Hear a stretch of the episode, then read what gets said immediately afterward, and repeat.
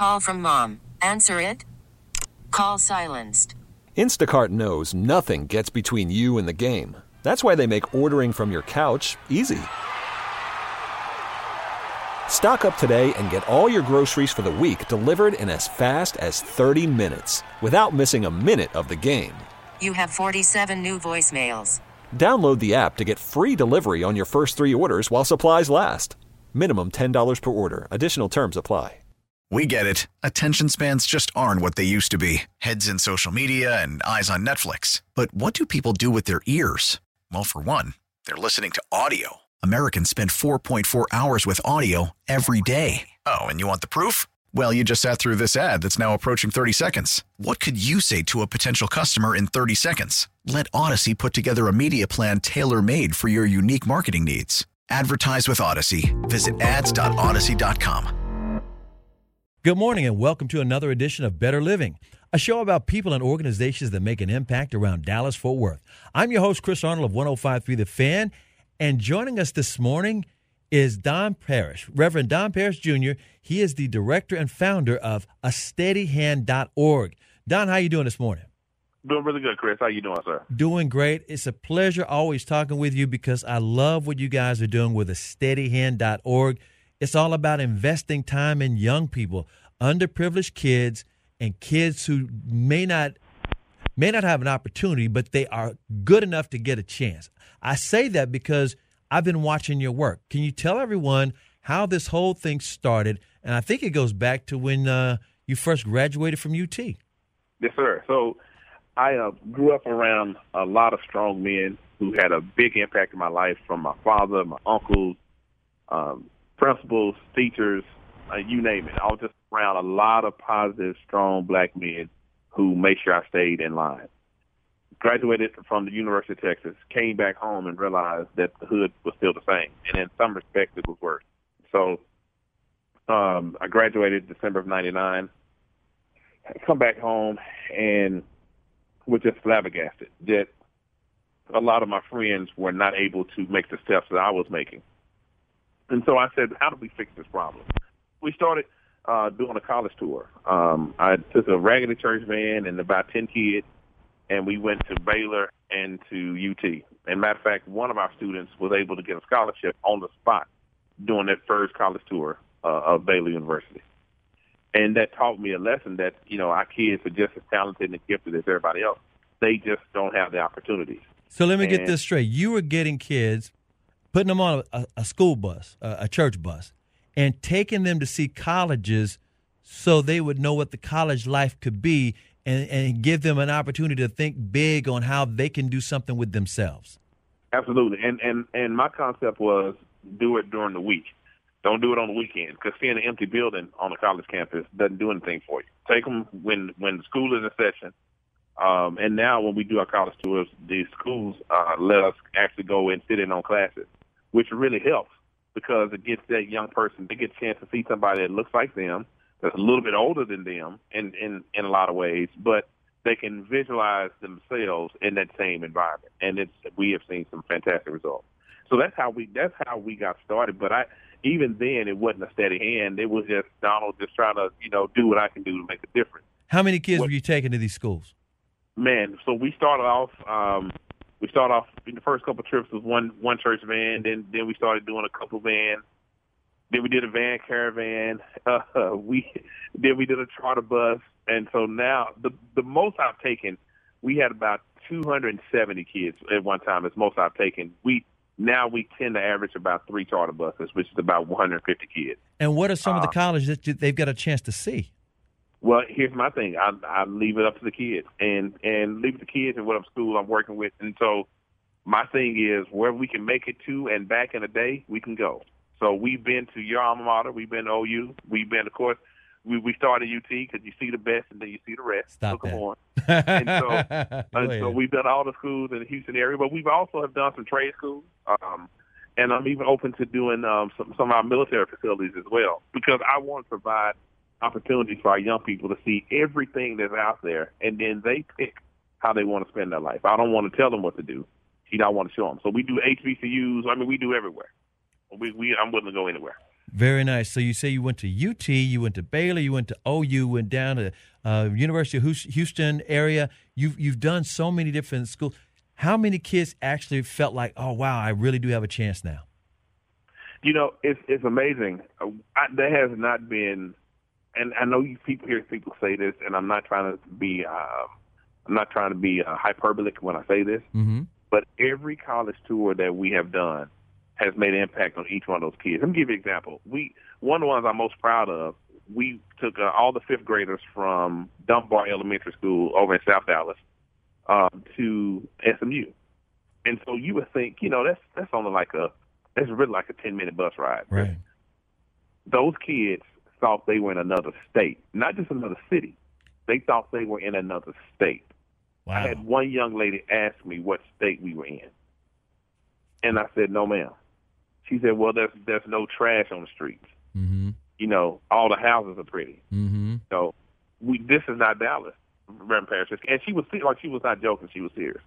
And that that really that impacted me tremendously. So uh, that level of impact, man, um, both from the students, from the teachers, as well as from the universities, because the universities are telling me, Donald, we don't have anybody who's doing what you're doing on a consistent basis, and oftentimes these these are students that we want on our campus. We don't know how to reach them Mhm. because the normal methods don't work don't work to reach them.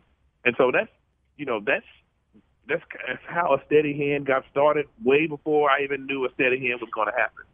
Um, and then what the next phase of a steady hand was I was you know mentoring and working on a bunch of campuses just on my own, just trying to be a concerned citizen, um, just doing what I've always seen done and what was done for me.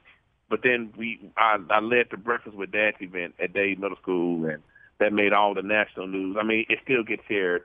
I mean, just last week I was getting tagged in, in posts and people saying it for the first time, although it happened in December of 2017. Okay, let's talk about that real quick. Let's let's spend some time on this because you mentioned the national attention. I know for a fact it was on CNN, Fox and Friends, the Washington Post. Everyone was doing stories about this thing. Yeah, Can you USA t- Today, MSNBC. can you great. talk about why they were doing the stories and how it was so overwhelming for you?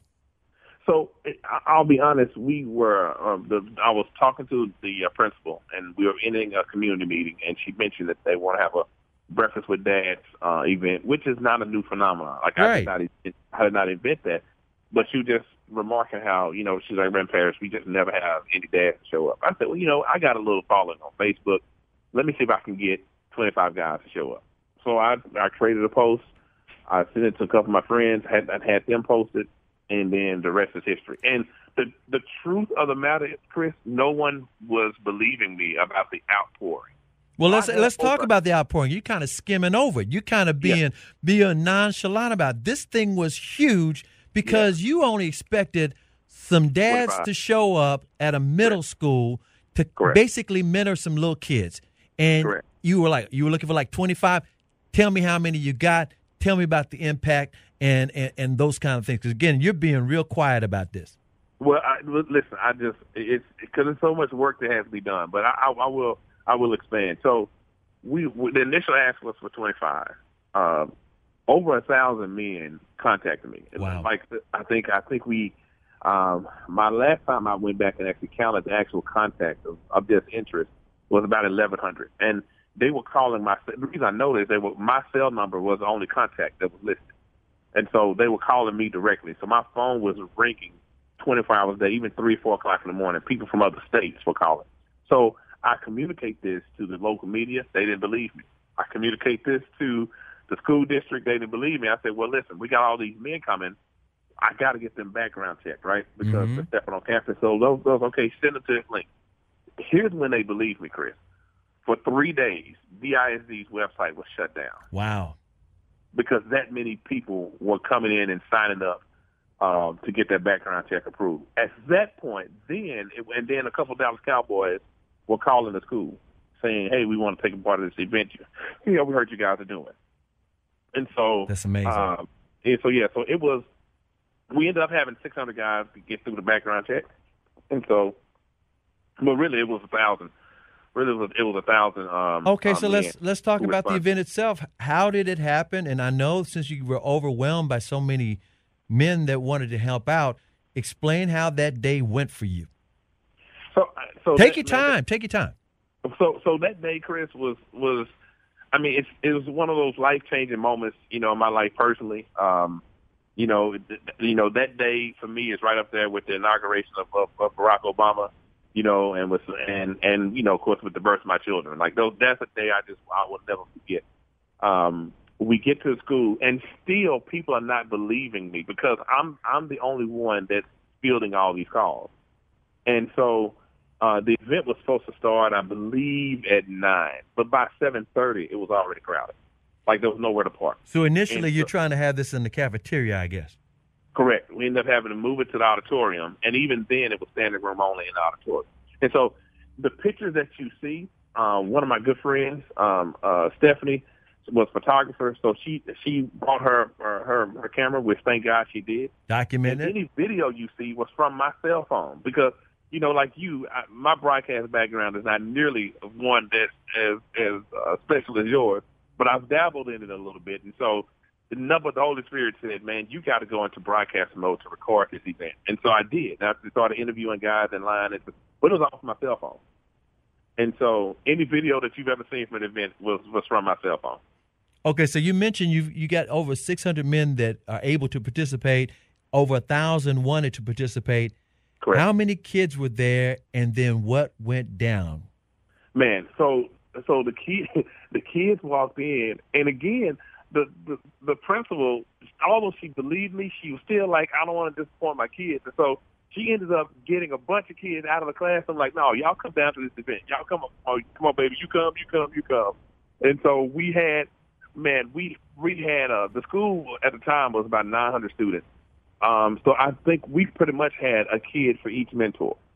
Um, Wow. and so, um, and it was phenomenal. The Mhm. look on those kids' faces still gives me chills to this very day. So, only thing that we necessarily had planned, you know, we had a few comments, words, and things of nature, and then we um, had a tie tying uh, thing to teach our young young people how to tie ties. And what I asked the men to do, who I, who I was able to talk to directly or via text message, was just bring a tie with you that we can give to the kids. Mm-hmm. And so that's what we did. So each mentor taught his mentee how to tie a tie, and then the kid was able to keep that tie. And so, um, and then we um, we we had we, we had breakfast together um, in the in the gymnasium and in the auditorium because it was so many people, um, and we just spent some more time fellowshipping. Man, I mean it was it was great. The event originally was going to be thirty minutes to an hour. Man, I think we did it almost half a day. That we, is we did all the way up to lunchtime because it was just it was just the moment just kind of dictated that that's what needed to happen. And it was such an impact. Like I said, it got nationwide coverage. It got so much outreach. And again, we're talking with Don Parrish, the director and founder of a steadyhand.org. That was the basis. That's that when that explosion happened of outpour of love, uh, trying to help these kids. That's when you knew you had to do something. I had, And I had I had to do something, Chris. so, so what was the process? Because you weren't in place yet. No, no, a steady hand, a steady hand was not founded. So I remember the day in which it happened. So the event happens on uh, December 14th, and you in media, so you know how weird this is. January 14th, the views jump on Facebook from say 50,000 views to 250,000, and then by lunch we were up to a million. Wow. Then my phone started ringing again. This is 30, 30 days after the event. Wow. And so, and so we ended up jumping and jumping and jumping. Last I checked, we were about 50 million views, and that's just on Facebook. 50 million. 50 million views, absolutely. And Well, so, wow. um, and so, you, you know, you you would think that you would be uh, have a sense of accomplishment and of oh man, we made it, man. You know, look, look you know, look at us. But what I had was really trepidation because because my thought process was I've got to do something um, that With- is Yeah, uh, with this, you you got to you got to be able to make sure that you're able to follow through on all the the the the, correct. the partnering and the the the people, uh, the love, the the sharing, the mentorship, and so you you had to come up with something, right? Absolutely. And we so I, I just just began to pray. I'm I'm a spiritual guy. Uh and so I'm you know, I'm a pastor and so talking to the Lord and, and, and the Holy Spirit said, Name this thing a steady hand because I, as I was talking about the event, I just kept talking about how when men show up, we provide a steady hand for the community. We provide a steady hand for schools. And so he said, name it a steady hand. And so that's what we did. We and so our website is be a steady hand because a steady hand.org was already taken. So we well, we just added an action word in front of a steady hand. Mm-hmm. Made it be a steady hand.org. But but that's what started a steady hand. And we man, when I tell you, so you what say was funny. USA Today accidentally printed my cell phone number. Oh wow! And so what turned turned out to be a blessing. At first it was scary, but it turned out to be a blessing because I was able to respond directly to you know the calls that were coming in. And, And so, how and so how long did it take you to come up with ideas and formulate a plan? Because I know this is something you didn't slap together because you weren't expecting such an, an outpouring of love. Correct. So I spent pretty much all of 2018 getting all my ducks in a row, getting organization built, getting board members, you know, chasing funding. At the same time, I was being called to speak all across the country, and so Mm. I got an opportunity to speak in different uh, inner city and rural environments all across the country, all kind of different groups. Met with some amazing people who are doing some amazing work, um, and so.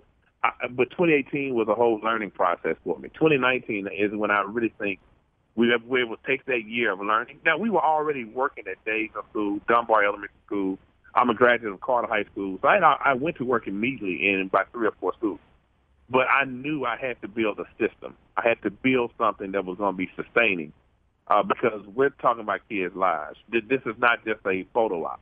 Like a lot of people don't understand what we did after that event. They just know about the event, and they asked me to come in and to replicate that event. But but it's what happens after those events is what is where the really life changing work comes in. Mm-hmm. And, and so and so, go ahead. and so after that, so as, for example, after that event, we were able to we, we got some charter buses um, uh, for for the kids. We matter of fact, we booked the same charter bus company that, that drives the Dallas Cowboys. So I want our young men to ride in style. Black Panther had just come out, Mm-hmm. and so Excellent uh, we movie. had what we, we we had what we call Be the Hero Day, and so all the boys knew was that they were meeting me at the school on a Saturday to help build a food pantry in in a, in a local church, and so uh, so we go and build a food pantry and all that. We collect canned goods and all that, and they were happy with that. Man, they get back to school, they see these three charter buses lined up. They see the leather seats and all this, and I say, "Hey, this is for you guys. You guys coming up and give me a Saturday. We're going to go to a private screening of Black Panther at one of the studio movie grills. And so we rented out the studio movie grill, got them all the food they wanted, and they had their own private screening of Black Panther. That's amazing, especially for kids in impoverished areas who aren't, you know, have the access and ability to just jump up and do things like this. Uh, Don. Parrish with a steadyhand.org. Part of your organization's uh, keys is mentoring, exposing, sports, caring, and collaborating. Can you talk about why those are all key and how that actually was a part of what you were doing, part of the plan? Absolutely. And so, and so that hand uh, is actually my hand. I had one of my good friends who's an artist, and and you know when, when you're looking at trying to brand organization and do a mission statement, a vision statement, all this, I wanted to have something that was that could very quickly describe what it is that we do. So that hand, the mentoring is how we got started. Exposing, right, and that's the college tours and the the speakers we bring in, Mhm. et cetera. Uh, sports. We do both esports and team sports. So as soon as we get out of COVID, we're going to launch our team sports initiative because I believe every kid needs to be a part of a team. Right. Chess team, um, Builds character. Builds character. Our sports, yeah. But also same thing with esports. Same thing with esports. And so we have a we have an esports concept that, that, that we're actually piloting right now that I cannot wait to launch nationwide.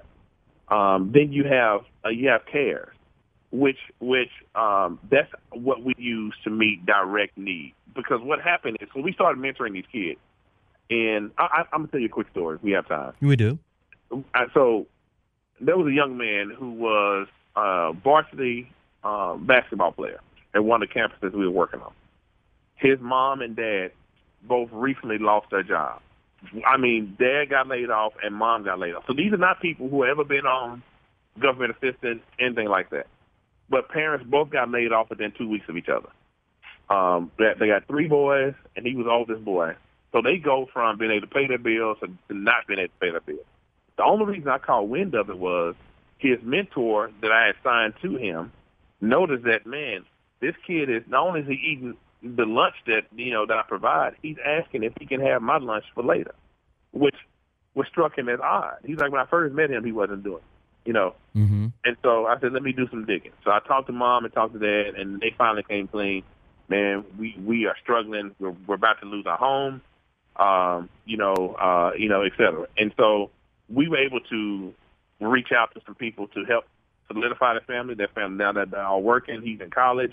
You know, it was a happy ending. But that that taught me that, along with the mentoring and exposing, once you enter a young person's life, you enter the whole their life completely. And so we had to have a vehicle that can respond to emergency needs, be it mental health needs or be it a physical, tangible need in an emergency. Now, we are not an agency that has food pantries, but I have connections to people who do, right? Mm-hmm. We don't do rental assistance, but I have connections to people who do, which leads to the last thing on, on, on our logo and on the pinky is collaboration. Because right. I cannot do this work by myself. A steady hand cannot do this work by ourselves. We have got to collaborate with like-minded organizations who, because you do one thing very well, I do one thing very well. So I'm not going to swim in your lane. You're not going to swim in mine, but we can work together to make sure that this kid has everything that he or she needs. Because we now we mentor boys and girls of all ages, kindergarten all the way through high school. Um, and so, yes, we're really, really excited about that, Chris. You know, uh, when I first met you, you reached out to me and, and asked me to be a part of the program. Uh, yep. Going to Carter High School, you have former Cowboys great Greg Ellis there as well, Absolutely. several great, Dallas great, police great officers. Man. So you've been partnering with a lot of different people, diverse backgrounds, to show these young kids that they have a chance. And and and can you talk about some of the projects you've been working on recently? Because again, I'm all about this thing because I think a steadyhand.org is providing a need. You're connecting people together, and that's what community is all about. Correct. So it, it, has been tricky during the pandemic. Okay. Uh, but I, here, here's what I will say: we are we are active, actively planning to be involved in ten campuses in the Dallas area, and I'm and I say ten with five other campuses that, that are begging us to, you know, to start the same thing. But I've made commitments for for ten campuses in Dallas. Right. And like you said, it's just tricky during the pandemic because there's different requirements, there's different social distancing things. Uh, I also noticed that uh, a few months ago, you guys were involved with uh, distributing uh, masks for a lot of kids and, and organizations. Absolutely. Absolutely. yeah. We we were able not, not see, you know not not just that man. So the the city of Dallas mayor's office asked us to lead the mayor's milk uh, giveaway. I don't know if you remember that back when the pandemic first hit. Oh yeah, so that's we right. were the lead organization that coordinated. We had like 18 different spots across the across the city, and we were able to receive that milk from Borden and pass it on to other organizations to make sure that those you know that the families had milk and cereal and in some instances vegetables and things of that nature. So right, because kids were not going to the school physically; absolutely. they were going through to school virtually. Correct, and so I had to during this pandemic is when we developed that that hand logo. I switched from a static logo, uh, you know, just a block logo to that hand because I just looked at what we were doing. Mm-hmm. Like we were really having to provide all these wraparound services. Now, but even with that being involved, we haven't had an event at Carter High School, the senior night that's coming up on November fifth. Um, we, like I said, we had the, we had the esports uh, thing that I'm kicking off at a couple campuses here in Dallas. But really, my mentors cannot be on campus because of because of uh because of COVID and COVID protocols. Right, the but protocols. We, but we have started uh, doing mentoring virtually, mm-hmm. and so that that has its own set of challenges. But it's, it's a challenge that we're looking to uh, make sure we can step up and meet. And it's and it's actually kind of in a weird way, it's kind of helped us be able to expand. I mean, Chris, we we started in Dallas. We will always be strongest here in Dallas. But by the end of this calendar year, we, we will probably be active in about five states. That's fantastic. And you mentioned the esports. I want to spend a little time with this because when you reach kids, you got to reach them where they are. You, you can't say, okay, we want them to come over here. You they can't come over to you until you come over to where they are. And there are so many kids who are gamers now.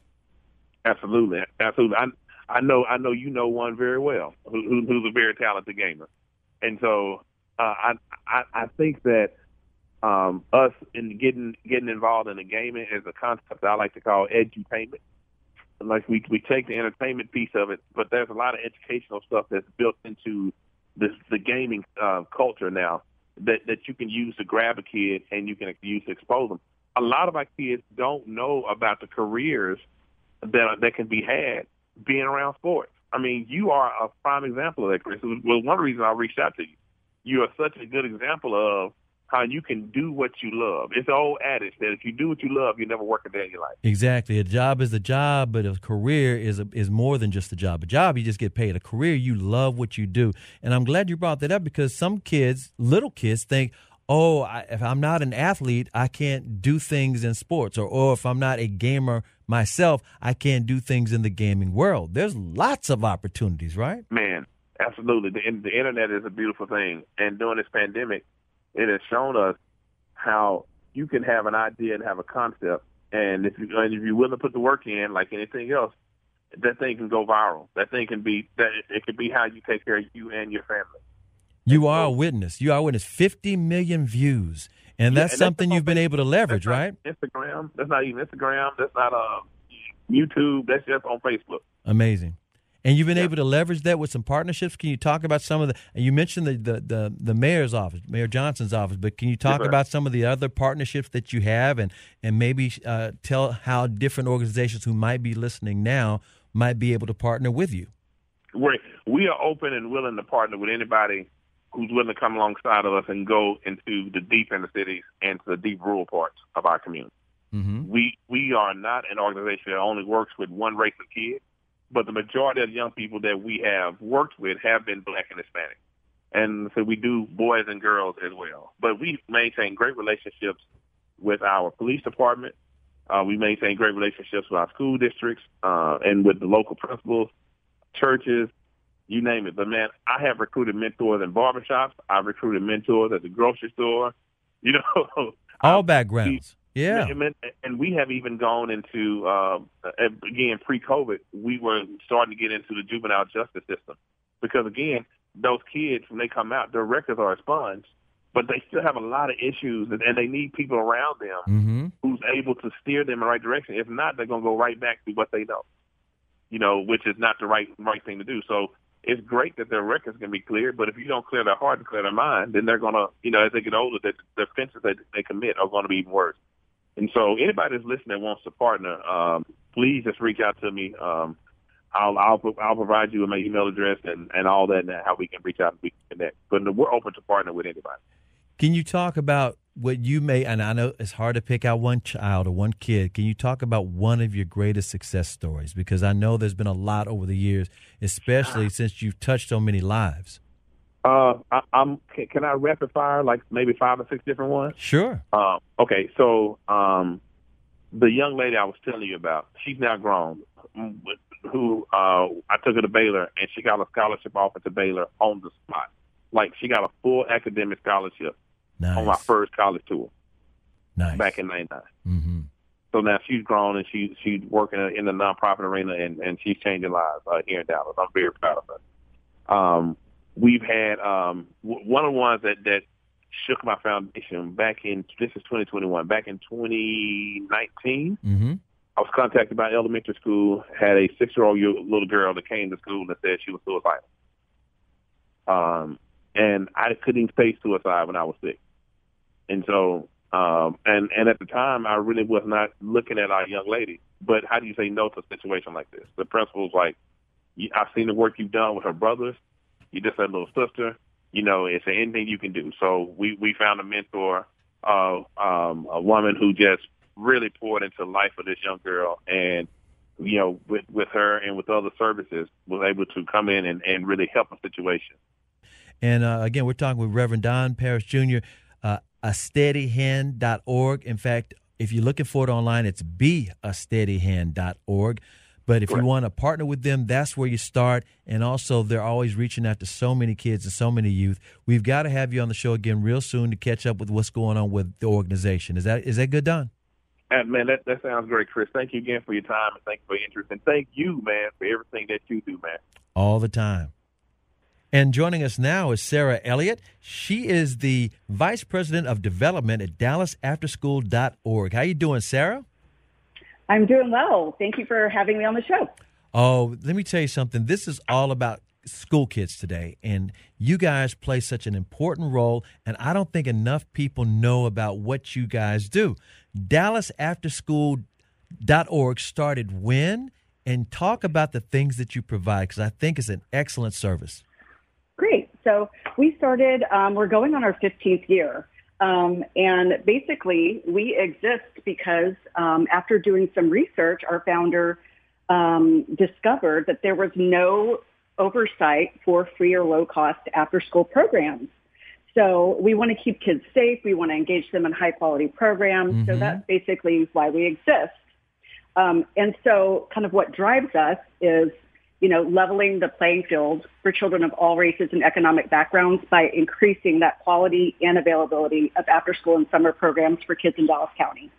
So um, we tend to average about um, 12,000 kids a year. Um, this past year, due to COVID, was about 10,000 students in Dallas.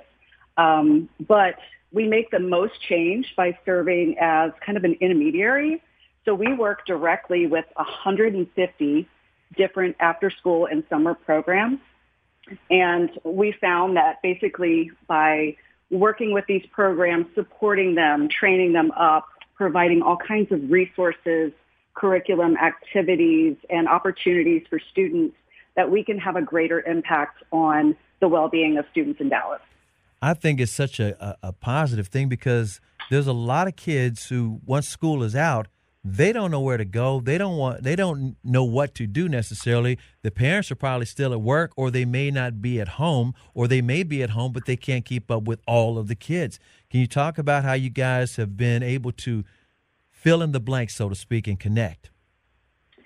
Sure. Um, and you know, just to speak to some of the benefits of after school programming is, you know, first and foremost, it keeps kids safe.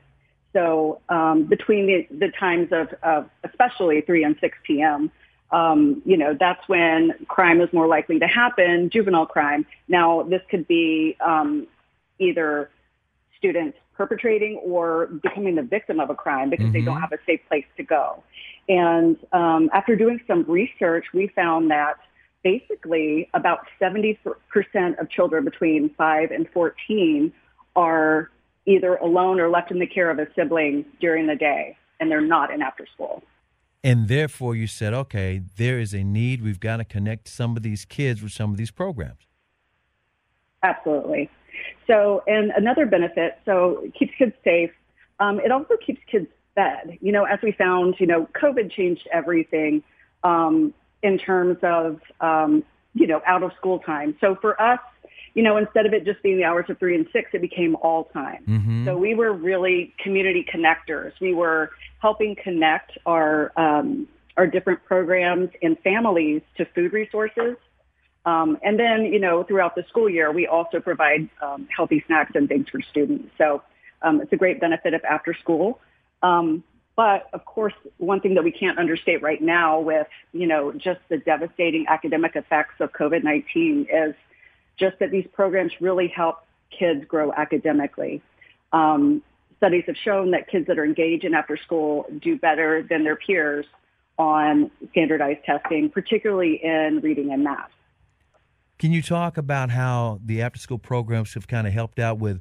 You, you mentioned the pandemic, and a lot of kids, especially last year, were doing a lot of virtual learning. And so I guess that some of these programs um, they were able to uh, extend their education or get some more help, maybe uh, some tutoring? Sure, sure. Well, one of the things that we did um, just in trying to support as much as we could, um, first we had to help um, uh, with the kind of technology divide. So we did um, connect uh, families in the community who were in need with technology resources, access to internet, um, laptops, and equipment, and equipment. Yes, yes. iPads, um, yeah. Yeah, so we did that. That was one of the first things that we did. And then after that, once we had technology in the hands of children, and thankfully school districts and, and um, you know, our, our local um, technology companies have all stepped up and kind of addressed this issue more. We did it kind of as a stopgap. Um, but after that, we uh, partnered with um, For Oak Cliff, who's one of our um, after school providers. Mm-hmm. I don't mm-hmm. know if you're familiar. Yes, Great I am. They are absolutely outstanding. Yes. They're fabulous. Um, but we partnered with them to pilot a virtual after school program for middle school students. Um, and the students came up with a logo. If you guys visit our website, you can see it. Um, and they named the program. They called it Boom As Is. So uh, anyway, it's a fabulous. It was a fabulous program, but really, um, when COVID hit, one of the things that happened beyond just you know academic side was you know especially students that age were feeling kind of lonely and they were missing their peers and wanted to stay engaged socially and um, and still kind of have some fun. So we were able to launch this program with them and went through weeks of social emotional programming. Um, and to them, it just looks fun, but it's actually helping them um, kind of stay in touch with their emotions, learn to manage and regulate them, and then focus on learning. It's the coping mechanism. It's like a subliminal coping mechanism. The kids don't understand the words, maybe, but it allows them to be normal in a pandemic situation. A a lot of people in the organizations are talking about, okay, a pandemic pivot. We had to readjust the way we did business because of uh, social distancing or because of the protocols. Can you talk about some of the things you guys had to do to quote unquote pivot? Um, for us, Organizationally, yes. Oh, sure. Uh, thankfully, at Dallas After School, we're um, we were already kind of prepared. Um, we're a little nerdy and geeky when it comes to research and efficiency because we want to be able to make sure that that every donated dollar goes the furthest it can and that we can help as many organizations and students as we can.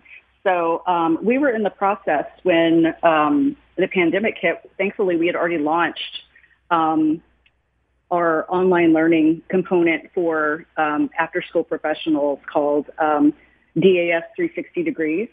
So that allowed us to be able to um, provide up to date training and information when it came to things like reopening safely, um, giving access, and, and um, we did a little procurement for um, things like PPE equipment and and cleaning supplies that were hard to come by early on. Um, we were able to give out things like air filtration. So um, we did that kind of work. We also did, um, which we, we are continuing to do, our um, roundtable, virtual roundtables with um, out of school time professionals, um, just talking about the needs that they have, what they're facing, and then providing information and resources to make sure ultimately that kids can can thrive. You know what's so interesting about what you do is you again are able to connect and help out so many kids through reaching out to possible partners and longtime partners. When the organization first started, we're talking with Sarah Elliott again, uh, the vice president of development of DallasAfterschool.org. When you guys started 15 years ago, what was the initial plan? And I know you've got to be so impressed and amazed at where you are now. Well, initially, like I said, um, the organization started because free and low cost programs in Texas um, are not subject to any minimum requirements. Um, not like early childhood. Now, in early childhood, if you have a program with children that are five and below, there are very strict requirements. But five and up, it's optional to um, to be subject to any requirement. So Mhm. um, we're not here basically. Yeah, it's not as restrictive. Yeah. So we're here basically. The way it started was um, we felt the need to go in and and help programs become high quality and ensure children are safe. Mm-hmm. That is first and foremost what we've always done and we continue to do. So we um, we go in and we um, assess and certify sites on safety and quality, and um, it's not an easy process. But believe it or not, um, it's not. There's so many that don't pass safety the first time, and so that just reinforces why we're here. Um, you can have very well-meaning programs, um, but you know you need to make sure that they have all the things in place to keep students as safe as possible. Sure. Can you talk about maybe some of the bumps along the way because the the road to success is full of twists and turns. Yeah. So uh, initially, you know, we were working with a handful of organizations um, and really determining kind of what those indicators were that that proved high quality, mm-hmm. if that makes sense. Sure. So, so over the years, as I've said, we've um, done quite a bit of research, and um, after a period of years, we finally, um, well, I say finally, it's been in place for a while, but um, we have determined we have our own tool, which we call Aqua, um, that basically gives 74 different indicators of what high quality looks like in an after school or out of school time environment. Look out, you got the analytics. See, this is what, believe it or not, this is a technology day and age, right? Everybody loves analytics because it also shows how efficient you can be. And I love the fact that you're able to say, okay, let's let's quantify some of the success so that we can replicate it. Absolutely, and that's probably that's probably the thing that we're proudest of. Um, you know, we've gone from you know working with a handful of out of school time organizations to now over 150 um, out of school time sites and counting. Mm-hmm. Um, so every year, you know, we're able to impact more and more students in Dallas because of our work. And you know, we also, in addition to working with these sites, um, we work very closely with um, over 1,200 after-school professionals, and you know we really need to build them up and pour into them because they're the yes. ones that have the most direct relationship with these students. You know, I always called them and healthcare workers and first responders the real heroes. You know, educators are often not paid well enough. They're often considered babysitters by parents who work way too much. They want the the educators to also quote unquote raise their kids, which is not their responsibility. Can you talk about some of the the educators that you use because this is just so impressive that you're giving them an opportunity to do what they love. This is their career. This is not a job. If this was a job, they would never do it because the pay is not enough. They do this because they find the rewards in working with kids. Am I wrong? No, you're not. You're not wrong. Um, there's certainly. Um, I mean, we certainly value them here at Dallas After School, but but you're right. They they're not paid well enough in general. Um, but that's one of the things that that we're trying to um, change. Mm-hmm. Um, so we have um, a newer program at Dallas After School. Um, it's called the ECOST Workforce Development Program, and ECOST is early childhood and out of school time. Um, and basically what that program is, is, you know, right now, like in a lot of places, there's a shortage of, of after school provide, um, after school workers. Mm-hmm. So, and these are educators, these are mentors, these are, these are trusted adults. Um, but because these folks are paid low wages, um, usually on a part-time basis. Yeah, gig um, economy. It's really hard to find people other than the ones that just have huge hearts and, and so much love for these children. So um, what Dallas After School has done is worked with um, Early Matters Dallas, and we have developed basically um, a career pipeline for future educators.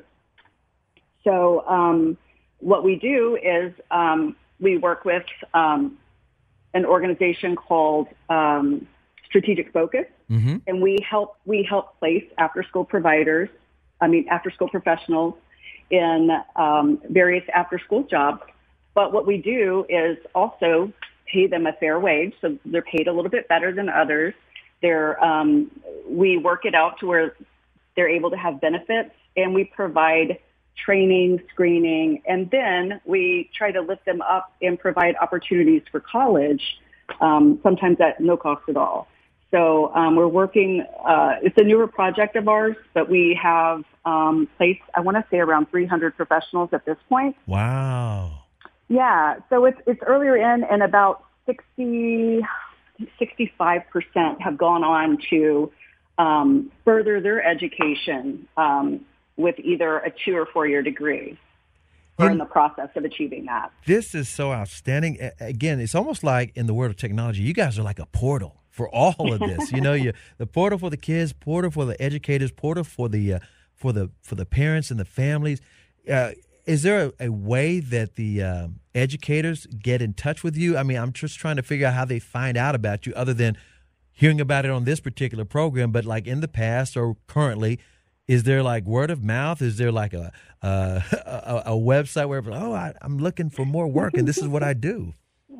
Well, the easiest way is to go to our website, dallasafterschool.org. Um, and so there are a few different ways to get plugged in. Um, one, if, if folks are either after school providers or interested in becoming one um, and interested in, in helping educate children, um, you can go there and uh, check out our resources there. Um, or, you know, one of the things, um, one of the, one of the best ways people can get plugged in is through the nonprofit or the community organization that they work for Mhm. if they're working, if they're currently working. So, you know, our process um, is voluntary. So really we're working with the best with the best programs that know they want to improve their safety and quality Mhm. and that, that they're willing to go that extra mile. So um, we certainly encourage and we're open to um, having more partners. And with that comes, you know, all kinds of coaching and training and just amazing resources. Um, we're able to, because of our scope and reach, we're able to leverage those resources we get. So, for instance, we had um, some fabulous support from um, the Addie Foundation after the storms. Um, Oh yeah, the, Last the, year. the snowstorm. And- yeah. So we were able to kind of amplify. Uh, they reached out to us. We were able to amplify their gift and raise a little bit more because of their generosity. But also, we were able to give that money to after-school sites that that had. I'll give you, for instance, there was one that just had a, a computer lab that was completely destroyed. So we were Mhm. able to get them computers. We were able to get them um, some resources um, for kind of around and before insurance monies would cover or if they wouldn't. Um, we were able to replace school supplies, things like that. Um, That is So- absolutely amazing. You know what? I'm glad you brought this up because not only was there and there still is a pandemic that we're going through, but that snowmageddon, the uh, Texas grid situation back in February, I talked to a lot of different organizations that were able to overcome this, and it was a challenge in itself. And then all the different stories that went on. Uh, you mentioned that one situation of this this computer lab. I'm sure there were others. Can you talk about how it was life was like for you guys during that two week period? well, like every, like everybody, I think I think most things were just shut down, um, and people were, you know, just trying to reach out to to our community partners to see, you know, um, who was running, who wasn't. By far and away, most of us weren't because the whole Yeah. community was shut down. But um, that's one of the things we do. We just really try to keep uh, to keep our finger on the pulse of what's going on in the after school community. So, um, and you know, you do that by by reaching out regularly and checking on people. I mean, this is a community, so um, we we care about not only our partners but other after school programs and, and trying to help the best ways we can during those times. Do you do you guys reach out at all to any uh, chambers of commerce, or is it only uh, uh, foundations and after school programs? So, I mean, really, we work mainly with after-school programs. There are some churches. Um, Mhm.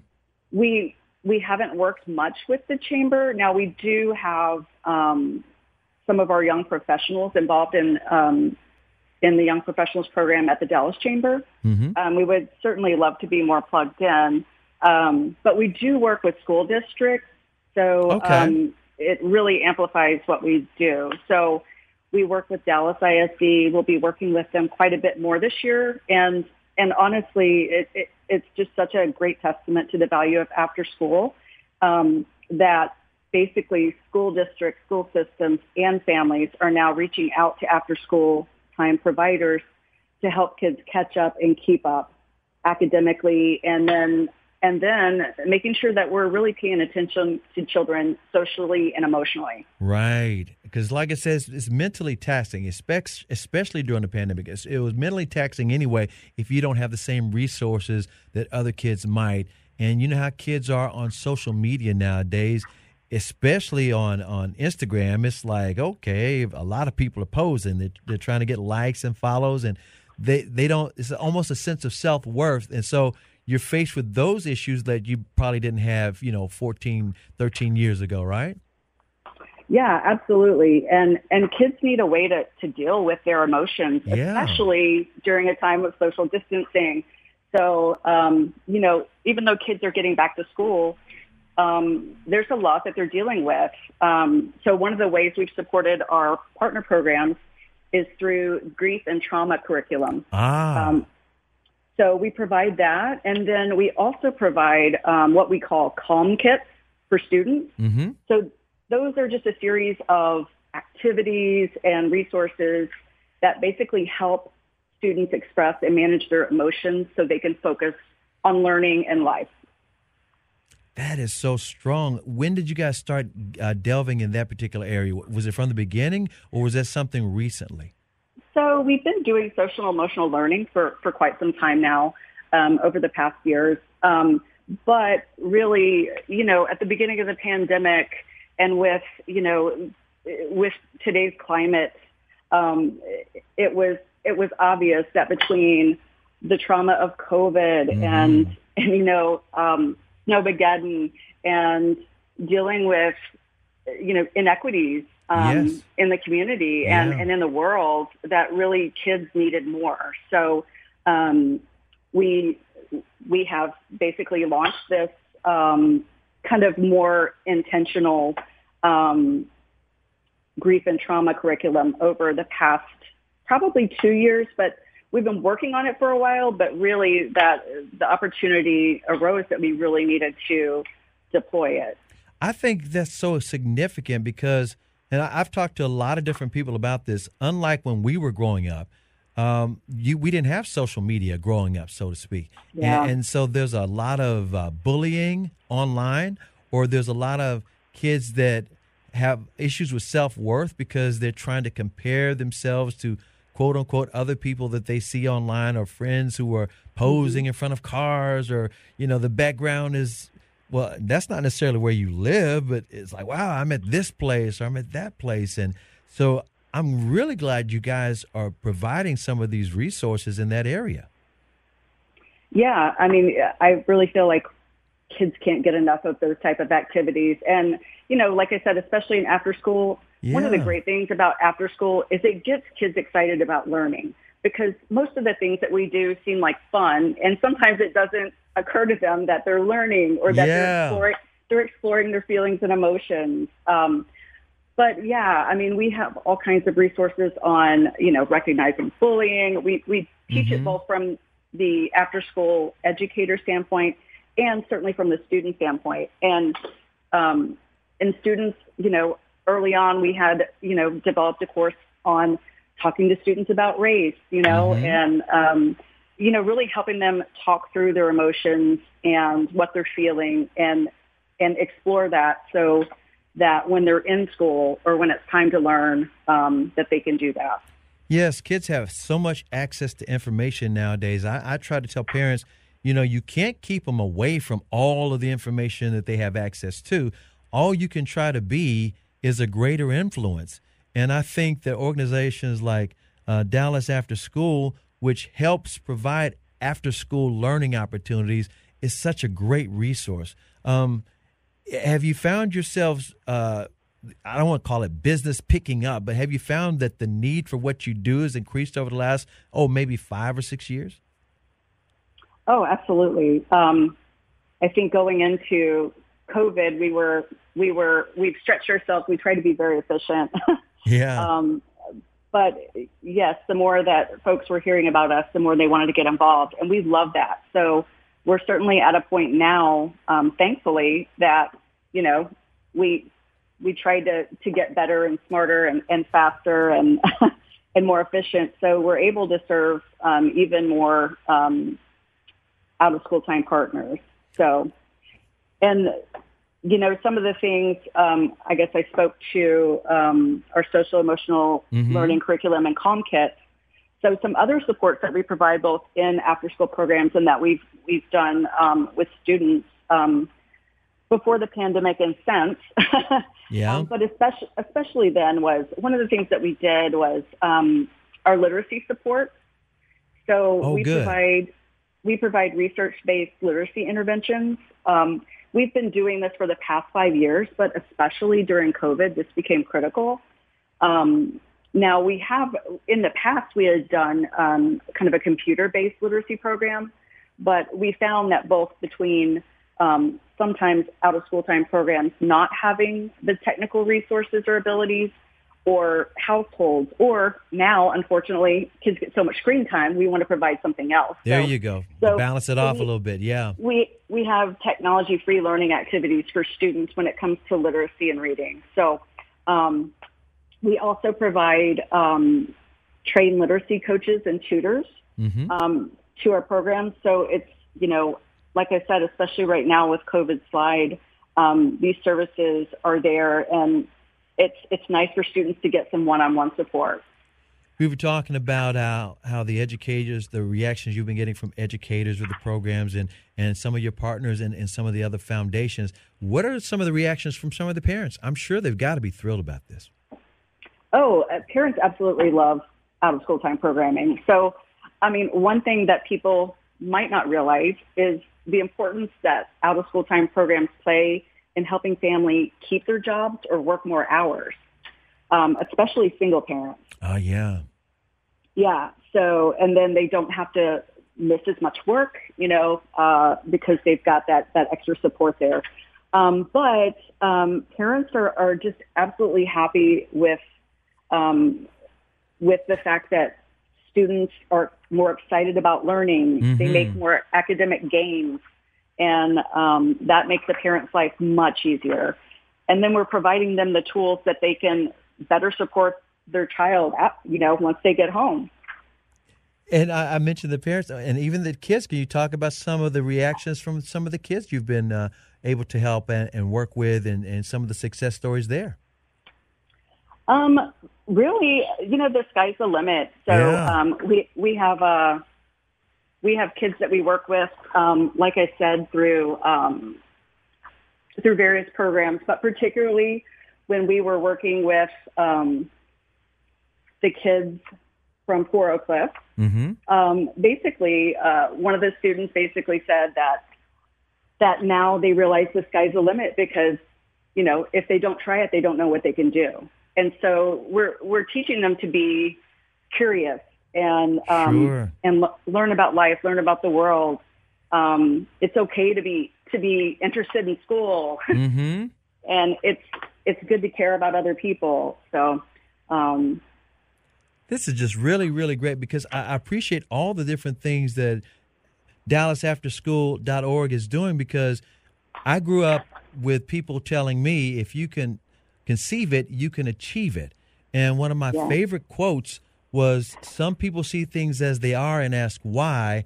I dream things that never were and ask why not. And I think there's a lot of kids that are just curious, but they don't know how far they can go unless they know they have a chance. And what you're doing is giving them the chances to be the best that they can be. The sky's the limit. I love it. Absolutely. And that's a great segue in, into being curious. Mhm. Um, we have something that we call um, Wonder Kits. And Wonder Kits are um, typically STEM related. We have some literacy related, but they are, they are kits that we have designed that inspire curiosity in students. So um, we provide these to our after school sites um, with enough materials for 25 students. Um, but during COVID, we did individual, what we call wonder bundles. So students would have something, again, off screen that they can put their hands on and be curious and learn about. So all of our wonder kits, they're nationally aligned lesson plans. They're, they're free to all of our service partners. But basically, um, it's a great way to learn about different science, technology, engineering, and math concepts. So things like building a bridge, you might have these these small um, just items. It might be popsicle sticks and, and things like that. Uh huh. But you learn about the different types of bridge and how they support how they support weight and what makes them good. It's just the, the basic concepts of things like engineering. Um, yeah. we have a lunar lander that that that teaches you about um, the space shuttle and soft landings, and you construct your own. So, um, but one of the greatest things is not only are you, you know, reinforcing for kids to be curious and that there's no right or wrong way. You know, as much as I've, um, in my four years here at Dallas After School, I've never seen the same students do the exact same thing with these kids. So um, it's it's all correct, right? Because you Mhm. learn from it, and then um, not only are their plans nationally aligned, and that afterwards, um, after the activity, there are always some reflection on the social emotional learning concepts. Um, if you're doing a group activity, it's it's talking about how you feel when when um, like if it's a competitive based activity, it's how did you feel when when yours first didn't you know if yours didn't work, how did you feel? How did you deal with that? That is outstanding. We've got to get you back on the show again real soon so we can catch up the, with the next and the latest things going on with DallasAfterSchool.org. Is that okay? Of course. All right. Thank you, Sarah. Appreciate you. Thanks. And thank you all for listening to Better Living. I'm Chris Arnold. Be sure to tune in next week as we highlight other organizations and events happening right here in DFW. So long, everybody. We get it. Attention spans just aren't what they used to be heads in social media and eyes on Netflix. But what do people do with their ears? Well, for one, they're listening to audio. Americans spend 4.4 hours with audio every day. Oh, and you want the proof? Well, you just sat through this ad that's now approaching 30 seconds. What could you say to a potential customer in 30 seconds? Let Audacy put together a media plan tailor made for your unique marketing needs. Advertise with Audacy. Visit ads.audacy.com.